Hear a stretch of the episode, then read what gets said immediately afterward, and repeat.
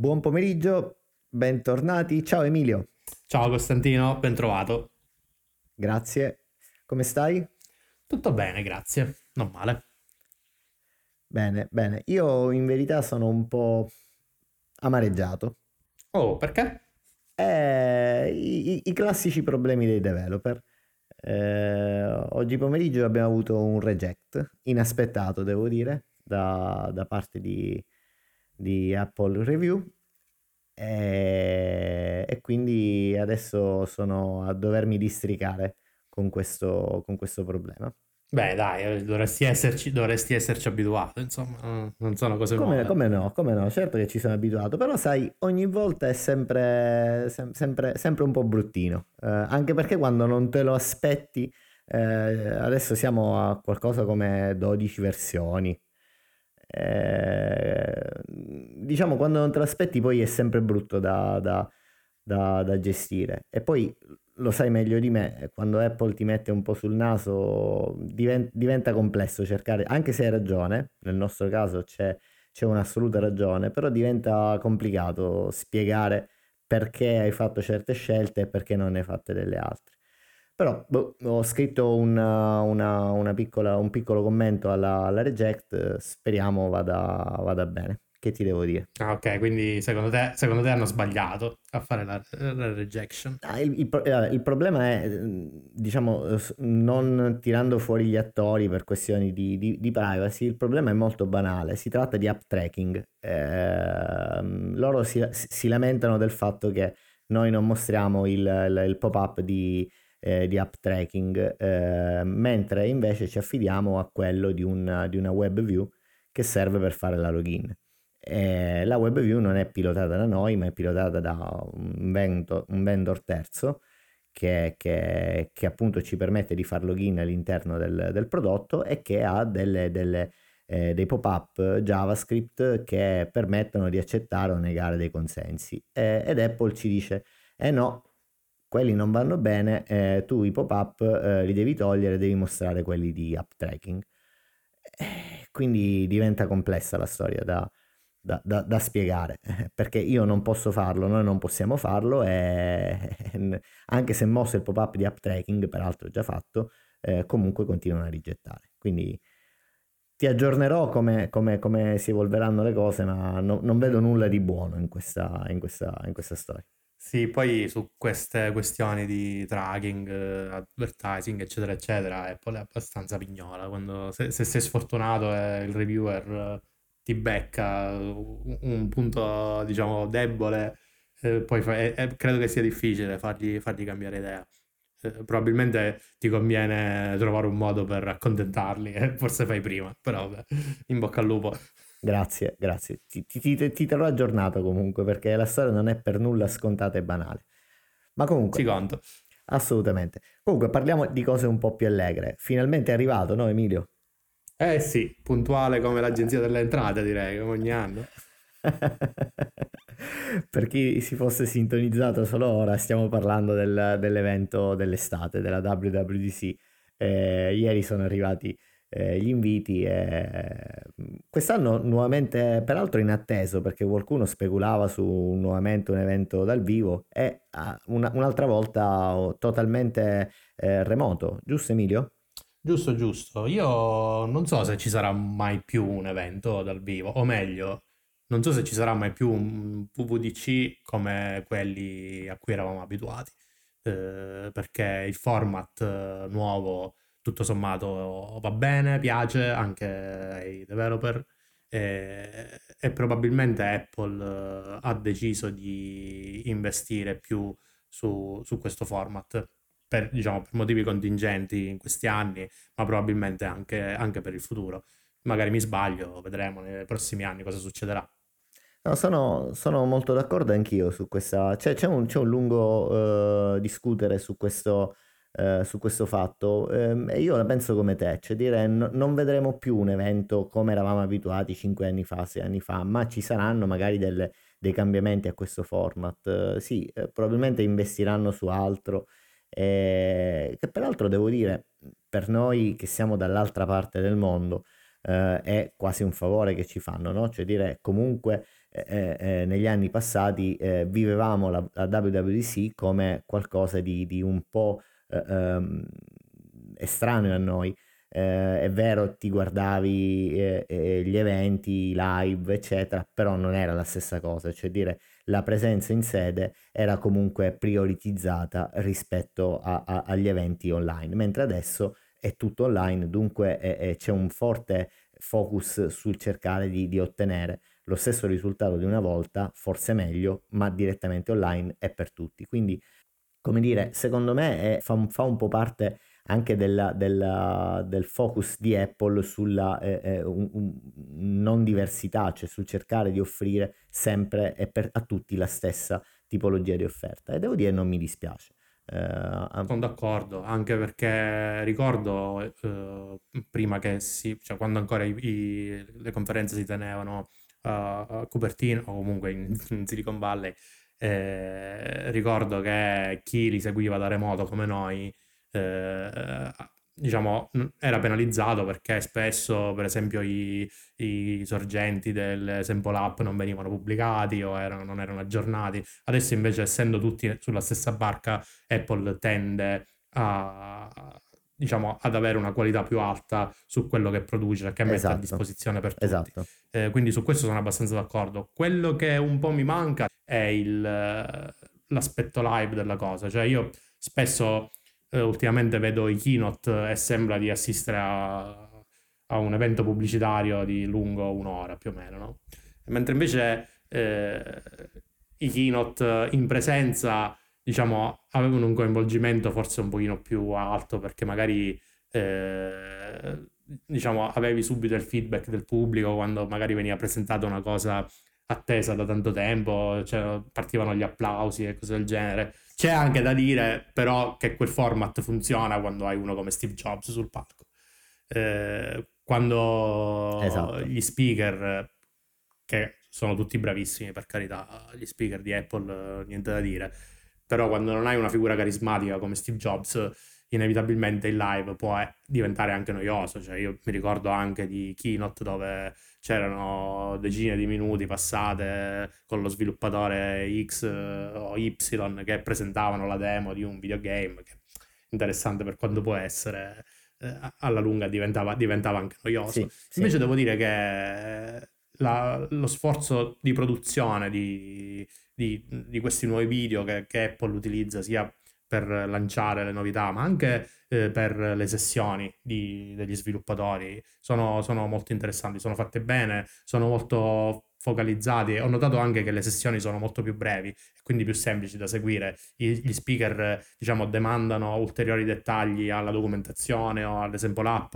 Invece ricordo che quando erano fatte in presenza, le sessioni duravano un'ora, perché tale era il format, e quindi seguire un'ora di discorso comunque diventava anche faticoso. Adesso ci sono sessioni anche da 10-15 minuti, diventa molto più semplice seguirle. Sì, sono d'accordo. Anche la qualità complessiva del prodotto finale diventa molto più gradevole da ascoltare e si riesce a saltare in maniera molto più agevole. Sono assolutamente d'accordo.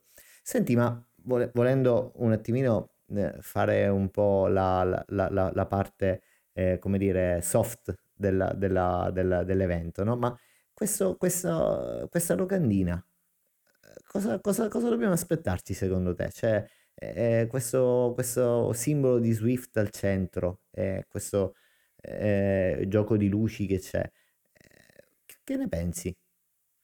Ma dobbiamo andare a scommettiamo. Allora, intanto il logo di Swift in bella mostra ci dice che il tempo di Objective-C è ormai finito per chi non l'avesse ancora capito. Swift è al centro dell'ecosistema di sviluppo Apple, per fortuna direi anche. Per quanto riguarda il contorno non lo so, sai, spesso si fanno molte speculazioni su i messaggi subliminari che Apple manda agli sviluppatori diciamo negli inviti ai vari eventi.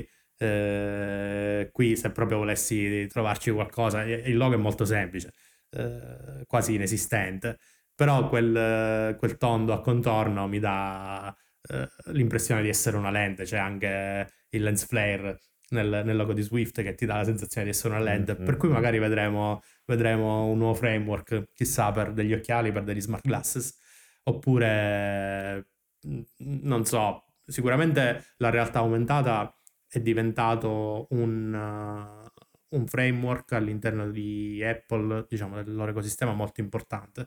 Credo che sia uno dei framework che più è stato sviluppato nel corso degli anni ultimamente, ancora di più di altre cose come Combine, per esempio, che è stato introdotto e poi abbandonato, tra virgolette, cioè non più portato avanti, o altri framework in generale. ARKit invece è stato migliorato di release in release, e al momento risulta essere l'unico framework in cerca di prodotto, probabilmente, perché che non ha un prodotto se non quello degli iPhone 13 e 13 Pro, anzi no, scusami, solo 13 Pro e 13 Pro Max, che hanno la Lidar scanner, che sono gli unici e possono trarne un giovamento virgolettato, comunque sempre limitato. Sì. Allora, devo dire, guardando un po' in giro, ascoltando e leggendo vari commenti, ci sono varie fazioni. Qualcuno un po' più spinto pensava di vederci dietro un token da moneta elettronica, no? Ma questo la vedo davvero, davvero poco probabile, nel senso che più volte Tim Cook si è espresso sul fatto che le monete elettroniche creano comunque ad oggi creano un divario di produzione di energia, benefici troppo alto, e stando al fatto che Apple comunque è molto attenta alla parte della green economy, non credo ci sia un salto di Apple in questo calderone delle monete elettroniche. Quindi quella io la scarterei. Devo dire, è chiaro che c'è un lens flare, come giustamente dicevi tu, cioè dire quella è un effetto di luce che tipicamente si vede quando c'è dietro una lente, quindi non un vetro ma proprio una lente reale. Devo dire, comunque Apple non è nuova a presentare nuovi prodotti anche se in beta hardware durante una WWDC, è successo più di una volta, dunque potrebbe nuovamente succedere, però non lo so, cioè dire, sebbene se ne parla da tanto, la gestione con un occhiale secondo me è un salto molto impegnativo per Apple, perché comunque significherebbe e tentare di cambiare focus dal proprio prodotto di punta che è l'iPhone, però potrebbe anche essere semplicemente un'aggiunta alla platea di prodotti che viene offerta, di prodotti e servizi che Apple offre, non lo so. Qualcuno lasciava intendere che potrebbe anche essere un effetto di luce che si ottiene guardando dall'alto l'Apple Campus, quindi questo cerchio andrebbe a rappresentare il campus Apple di nuova costruzione, che ha una grossa quantità di vetro speso per i pannelli laterali, e al centro Swift appunto ad indicare il punto di raccordo fra tutto. Però quello che è certo è che Swift la farà da padrone. Io sono quasi certo che Xcode ad esempio avrà dei deprecation estesi un po' a tutto Objective-C, cercando di come dire, raddrizzare il tiro e far ravvedere quegli sviluppatori che ancora non si sono modernizzati, passami il termine. Poi chiaramente ci saranno le presentazioni dei nuovi prodotti e delle nuove versioni di iOS, ma ecco, a proposito di questo, Emilio, ti volevo chiedere, secondo te iPadOS c'entra qualcosa in questa locandina? il fatto di avere un playground che ti permette, sai, l'anno scorso ci hanno permesso di fare questo gioco, di poter sottomettere un'app completamente scritta da iPad. Io so che tu sei molto legato ad iPad, quindi cosa pensi a riguardo?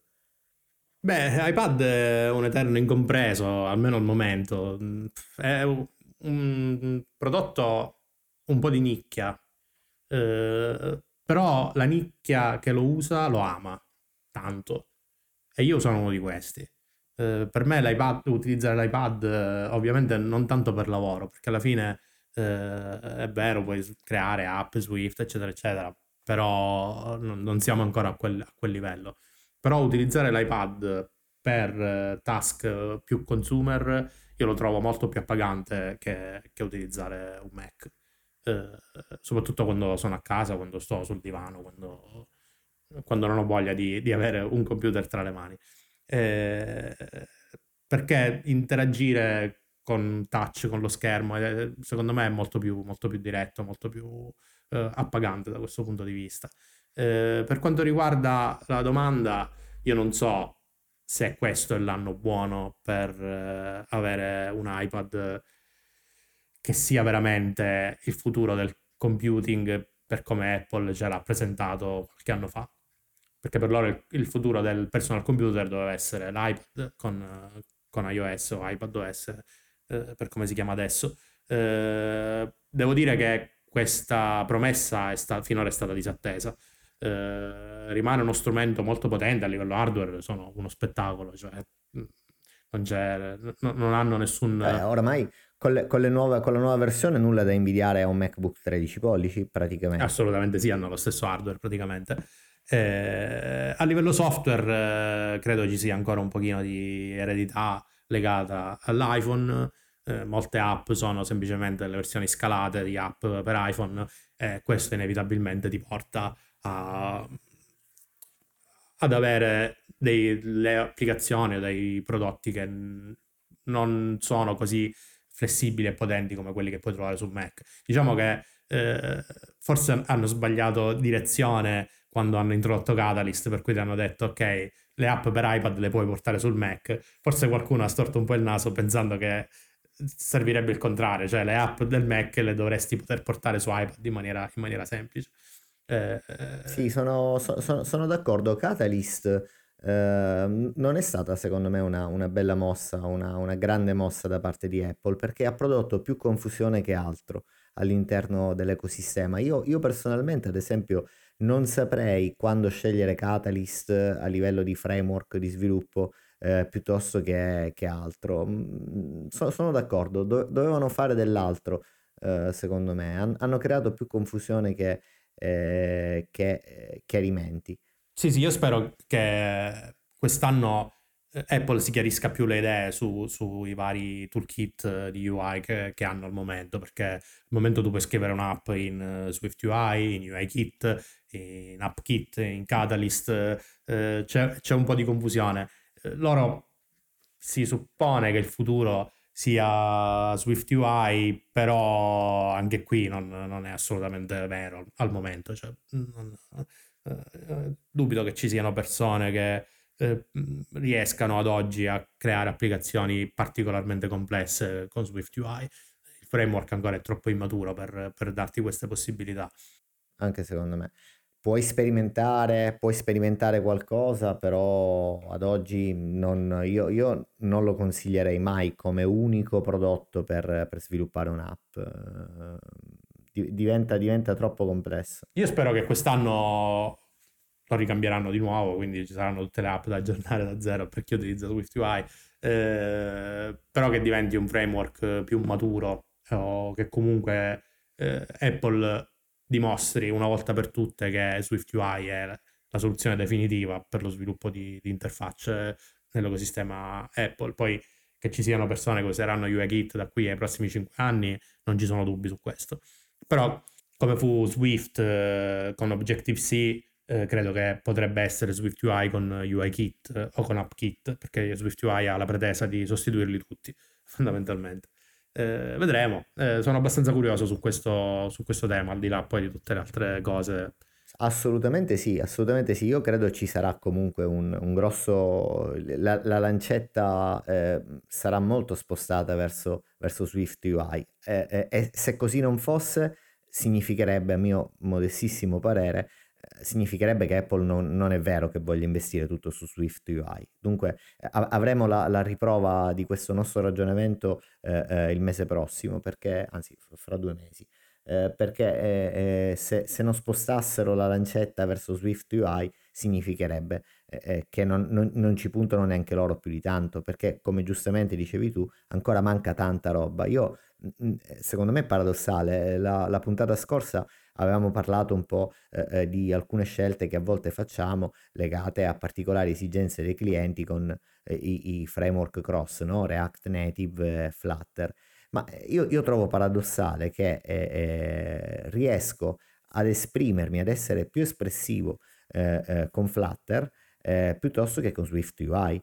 E lo trovo davvero paradossale, perché ho quasi 20 anni di esperienza nello sviluppo su iPhone, su iOS, e quindi dovrei avere un maggiore come dire, padronanza del sistema. Ma ogni volta che provo a tirar giù qualcosa in SwiftUI mi trovo sempre un ostacolo davanti, e un giorno era la navigation che mancava di qualcosa, un'altra volta erano le text field che mancavano di qualcos'altro e insomma c'è sempre qualcosa che manca o che per raggiungerla è davvero complicato e oltremodo, cioè devi pensare davvero fuori dagli schemi, non va bene. Mentre tutti questi framework banali, limitati, creano dei binari grossissimi, tutto quello che vuoi, però sono molto più espressivi. L'aggettivo è questo, secondo me. Sì, è vero. Io la difficoltà più grande che incontro con SwiftUI è un po' la mancanza di documentazione, o comunque la qualità abbastanza scadente. Le API sono mal documentate, cioè veramente se devi provare a fare una cosa non sai dove andare a cercare, se non qualcuno che l'ha già fatta prima di te, però non lo so, spesso mi sono trovato ad avvicinarmi a SwiftUI e alla fine l'ho sempre, non dico abbandonato, ma messo un po' da parte, perché alla fine sì, è un bel giocattolo, però le cose serie le faccio con UIKit. Spero che questa sensazione che ho venga spazzata via, anche perché comunque UIKit è un framework molto potente, ma incomincia a sentire il peso degli anni. È vero che hanno investito un po' per ammodernarlo, penso ai Diffable Data Source, ai layout, ai Compositional Layout delle Collection View. Diciamo negli ultimi anni hanno investito su UIKit, non l'hanno lasciato allo stato di abbandono, come un po' hanno fatto con AppKit per Mac. Però devo dire che i pattern di sviluppo su UIKit ormai sono un pochino datati.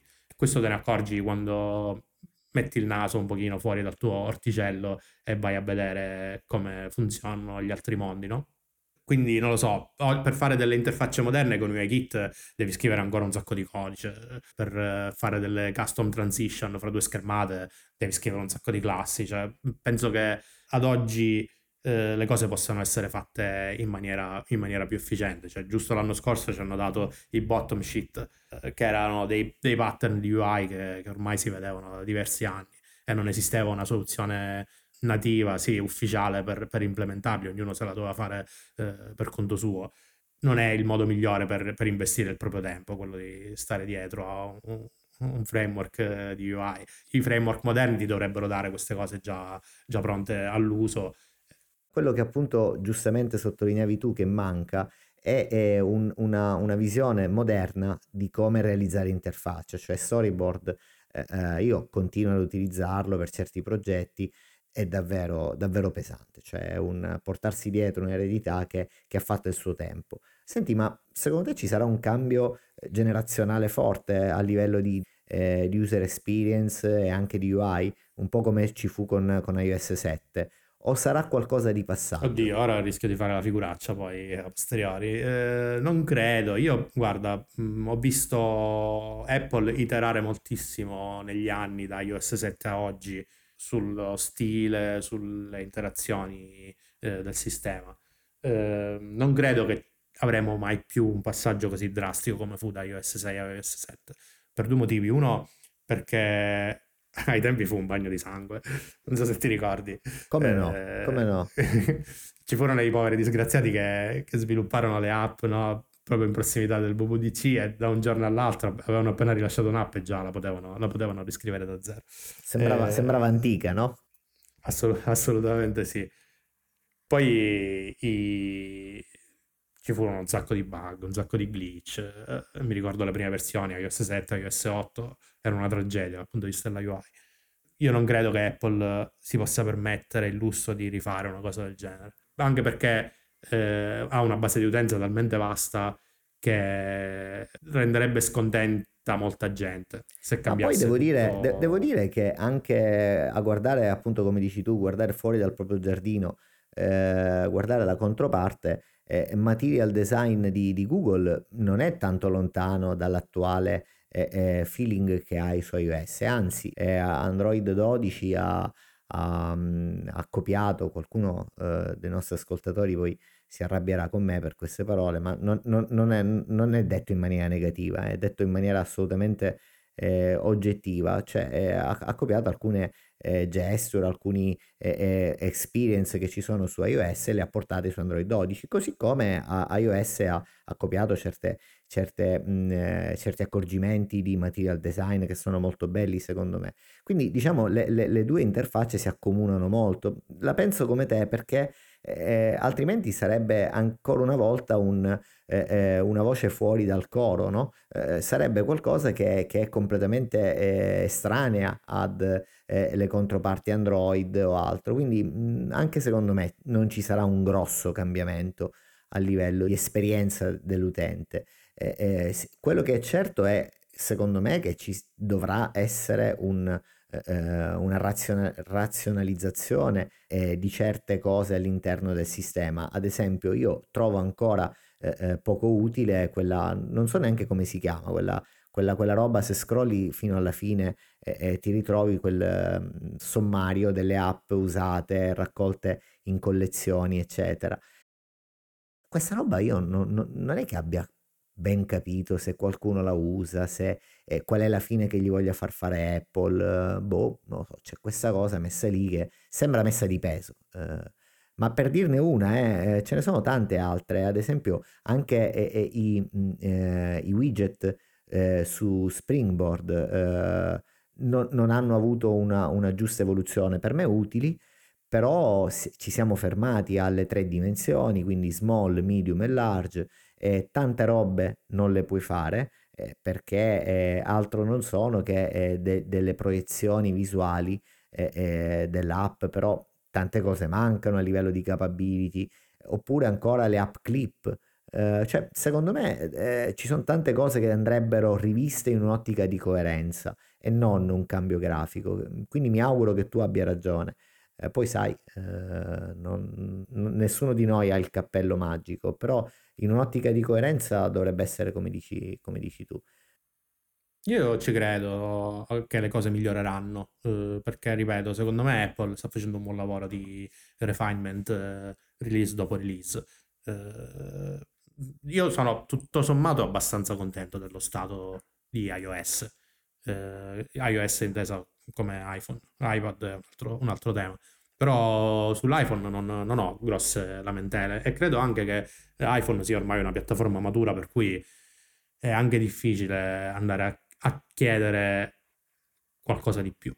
Ha più senso per Apple investire in nuovi form factor come è stato il watch, come potrebbero essere gli smart glasses o la TV, cioè questa multicanalità probabilmente ha più valore rispetto a cercare di rivoluzionare di nuovo lo smartphone che ormai è diventato una commodity. Forse è anche vecchio come paradigma proprio. Si stima che gli smartphone, per come li pensiamo, abbiano una vita più o meno breve. Ora non sarà che tra 5 anni, tra 10 anni non ci saranno più telefoni, però comunque mentre nel 2007 era terra di nessuno e Steve Jobs tirò fuori dal cassetto qualcosa che avrebbe rivoluzionato il mercato, A oggi lo smartphone è oramai saturo, cioè si vede dovunque, si legge, si vendono meno dispositivi mobili, meno iPhone, meno Google Pixel, meno Samsung. In generale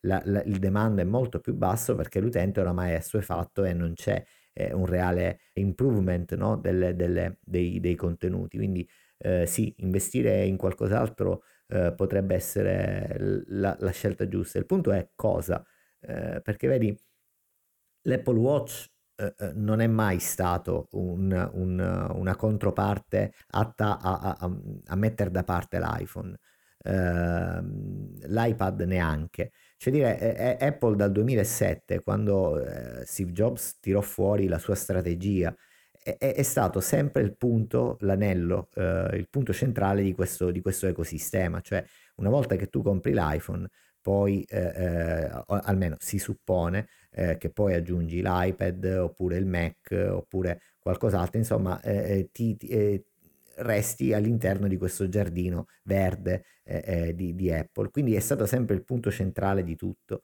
Un po' qualche anno fa qualcuno si lamentava, ci fu un anno, credo 2016-2015, dove tutti i Mac erano in stato, su Mac Rumors c'è la guide, diciamo, tutti non comprare, no? Sì, sì. Perché qualcuno diceva forse Apple non vuole più investire sui Mac, ma pensa soltanto all'iPhone. Poi devo dire la cosa, ci siamo ricreduti e c'è stato questo cambio di boa con i nuovi processori, però sì, cambiare completamente non ha molto senso. Io devo dire, l'unica cosa che cambierei, Emilio, davvero è le tre telecamere dietro dell'iPhone 13 Pro, dell'iPhone. Io sono restato davvero, non so se hai visto i miei tweet, cioè io sono rimasto davvero basito quando sono usciti questi che sembrerebbero essere super confermati, questi rumors dei CAD dei nuovi iPhone 14, dove c'è ancora questa protuberanza dietro con le tre telecamere. Ma io boh, non lo so. Non so tu cosa ne pensi.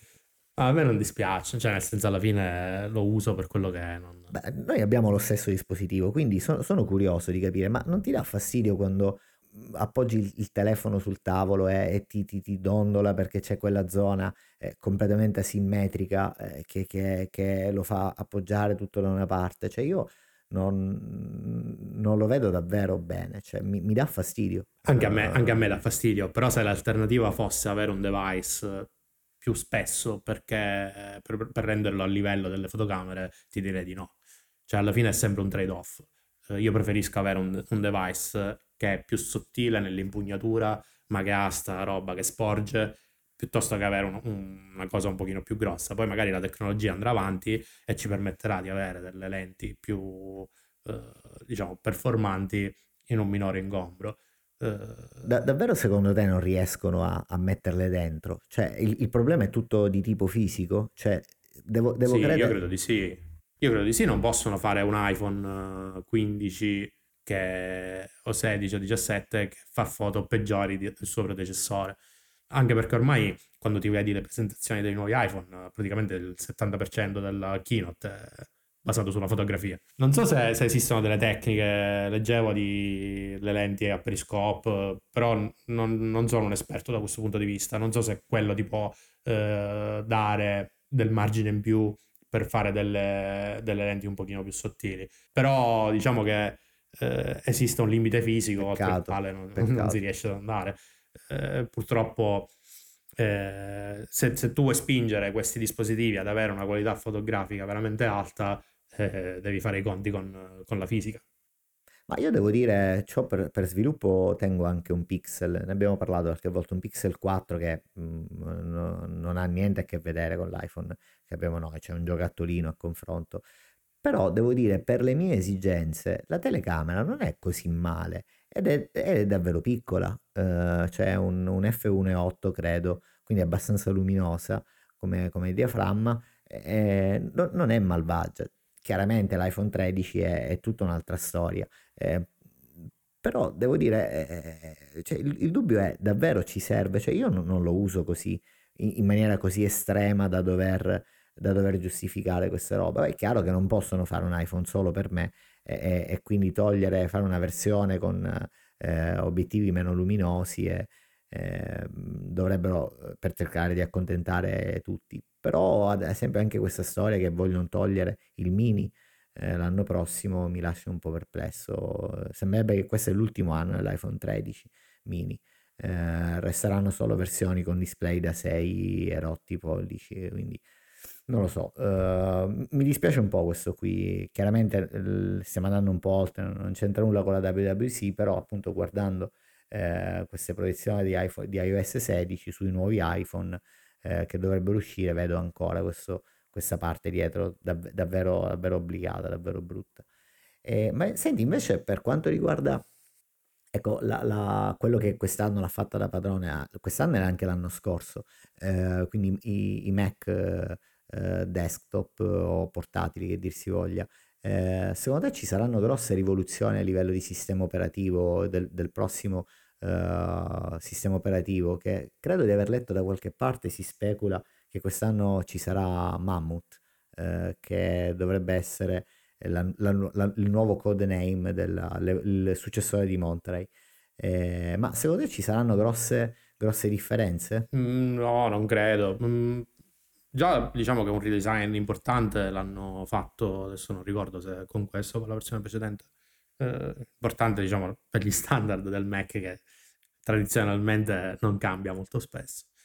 Anche lì credo che faranno dei raffinamenti. Alcune cose non mi sono piaciute, cioè hanno ossificato un pochino il Mac su alcune cose, tipo gli alert o cose del genere, che sono state scelte che non mi hanno trovato d'accordo. Spero che da quel punto di vista un po' tornino indietro, che rendano le cose troppo giocoso a volte. Sì, sono d'accordo, ma anche poco usabile in alcuni contesti, cioè hanno preferito imitare un pochino il design di iOS, forse per uniformarsi, eliminando un pochino o comunque limitando un po' l'usabilità che avevano sempre avuto su alcune cose.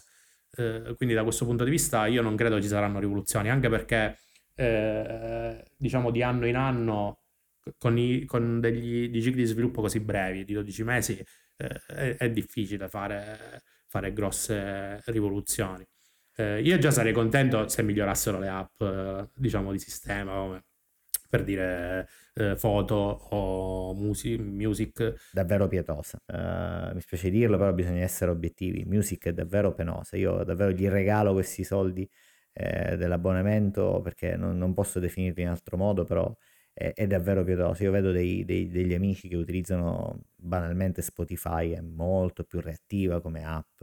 Non parlo tanto di contenuti, sai, perché i contenuti alla fine è un discorso di economics, no? Cioè ti fai gli accordi e più hai denaro, più sei bravo a contrattare, più ti porti dentro delle esclusive. Io parlo proprio di app, di esperienza. Music è davvero, cioè un giorno sì, un giorno no, non funziona, devo chiuderla, devo riaprirla, non è davvero degna di Apple. D'altro canto però la versione iOS è molto più reattiva, io non ho problemi, la versione per iPhone è molto più pulita, più elegante, più funzionale. Quella per Mac invece, boh, non so, iTunes si è evoluto male secondo me, perché alla fine si è portato una grossa eredità, questo music che è saltato fuori con le nuove versioni del sistema operativo, però non ha saputo gestirla bene, perché tanta roba potrebbe essere eliminata, potrebbe essere fatta in maniera diversa, secondo me. Cioè, ha cercato di mantenere un'eredità che per oramai non ha più senso di esistere. Io ne abbiamo parlato, lo sai, c'ho tanti problemi. Cioè, Monterey mi ha tirato fuori dei problemi davvero imbarazzanti con Time Machine, ad esempio.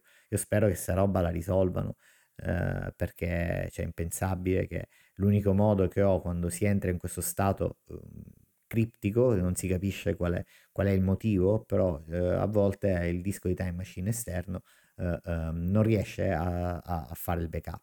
L'unico modo che ho per gestire questa roba è riavviare il Mac e poi magicamente tutto funziona. Chiaramente, un po' come si faceva con Windows, tante volte succede, cioè è inutile ridicolizzare troppo Windows, perché da un po' di anni succede anche su Mac. Quindi sì, anche secondo me dovrebbero sistemare queste piccole cose, che poi non sono tanto piccole, perché alcune probabilmente sono anche a livello a basso livello, cioè bisogna intervenire su più fronti, però andrebbero certamente sistemate. Poi altro io non so cosa introdurranno, cioè sicuramente c'è da gestire tutto questo nuovo hardware, ad esempio la status bar che ha fatto tanto discutere con i nuovi MacBook 14 e 16, quella con il notch. Secondo me andrebbe un po' ridisegnata e razionalizzata in un'ottica moderna, perché ne avevamo parlato, mi sembra che anche tu eri d'accordo con quest'idea.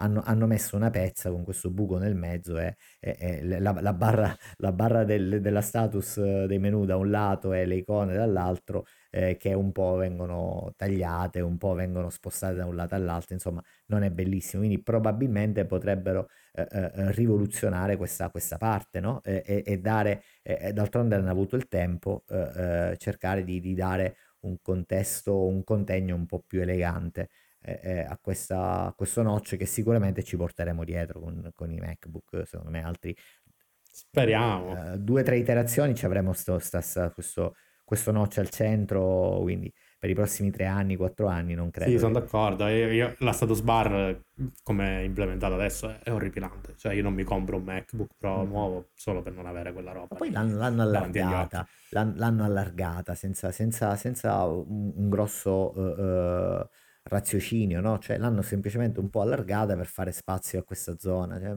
secondo me tante cose potrebbero andare riviste, ce ne sono tanti esperimenti e idee di design che si trovano su Twitter, in giro per internet, quindi spero che abbiano il buon senso di almeno intervenire su questa parte.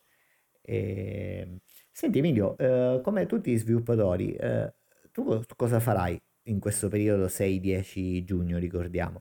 Chiederai delle ferie, farai una non stop per seguirti la WWDC e aggiornarti, oppure come si faceva ai vecchi tempi ti metterai a integrare, cioè lavori normalmente e ti gestirai poi gli aggiornamenti nel fine settimana o quando c'è tempo? Sì, credo che lavorerò normalmente, a meno che non ci saranno cataclismi o terremoti, cosa che non credo, però diciamo seguirò ovviamente il keynote in diretta e poi best effort andrò a farmi tutte le varie session che verranno fuori, anche perché ormai è da diversi anni che non utilizzo in produzione roba nuova dal day zero, perché comunque dobbiamo gestire versioni più vecchie di sistema operativo. Solo pochi fortunati riescono a farle, Emilio. Io invidio sempre quelli che riescono ad alzare un target a livello 15-16 per potersi portare dietro tutta la roba nuova. Solo pochi sono i fortunati che riescono a farlo. Infatti, quindi diciamo che me la spalmo quasi sempre durante tutta l'estate, in modo da più o meno avere non avere problemi poi a settembre, quando le varie versioni dei sistemi operativi vanno in produzione. Ed essere sicuro che le app funzionino abbastanza bene. Poi per il resto dipende, magari installerò le beta su device secondari, quello vedremo, però no, non farò una full immersion di 2 o 3 giorni, mi spalmerò il lavoro su più settimane probabilmente. Io ancora non ci ho pensato, vorrei provare a dedicare un po' di tempo, soprattutto se vedrò che c'è un grosso sentimento, cioè un grosso focus sulla parte di async e await. Vorrei provare a dedicare un bel po' di tempo a questa parte qua, perché ho tanti progetti che richiedono un aggiornamento, uno svecchiamento di tutto il motore di rete che vorrei fare, però ancora non sono sicuro della direzione che ha preso, sai, la storia di async e await che c'è stata qualche mese fa, non sono ancora sicuro, quindi vorrei capire che strada prendere. Se vedessi che c'è una grossa direzione verso quel lato, probabilmente qualche giorno di full immersion lo farei, però chiaramente non posso neanche io permettermi di fare una settimana intera dal 6 al 10, credo sarà un lunedì, venerdì, non posso farlo, però un paio di giorni, 1-2 giorni pieni mi piacerebbe farlo, magari anche a costo di prendere una giornata, 2 giornate di ferie. Vorrei provare, vedremo quando usciranno i programmi delle varie session, sarà sicuramente divertente. Sì. E ci avremo anche spazio per noi. Io spero che in quel periodo riusciremo a trovare dello spazio per fare qualche focus su particolari cose che vedremo nella WWDC dopo il keynote o comunque in quel periodo là. Che ne pensi? Sì, certamente, non vedo l'ora. Va bene, Emilio, come al solito è stato un piacere. Piacere mio, come sempre, ci rivediamo la prossima settimana. Grazie, alla prossima. Ciao Emilio, buon pomeriggio. Ciao, ciao.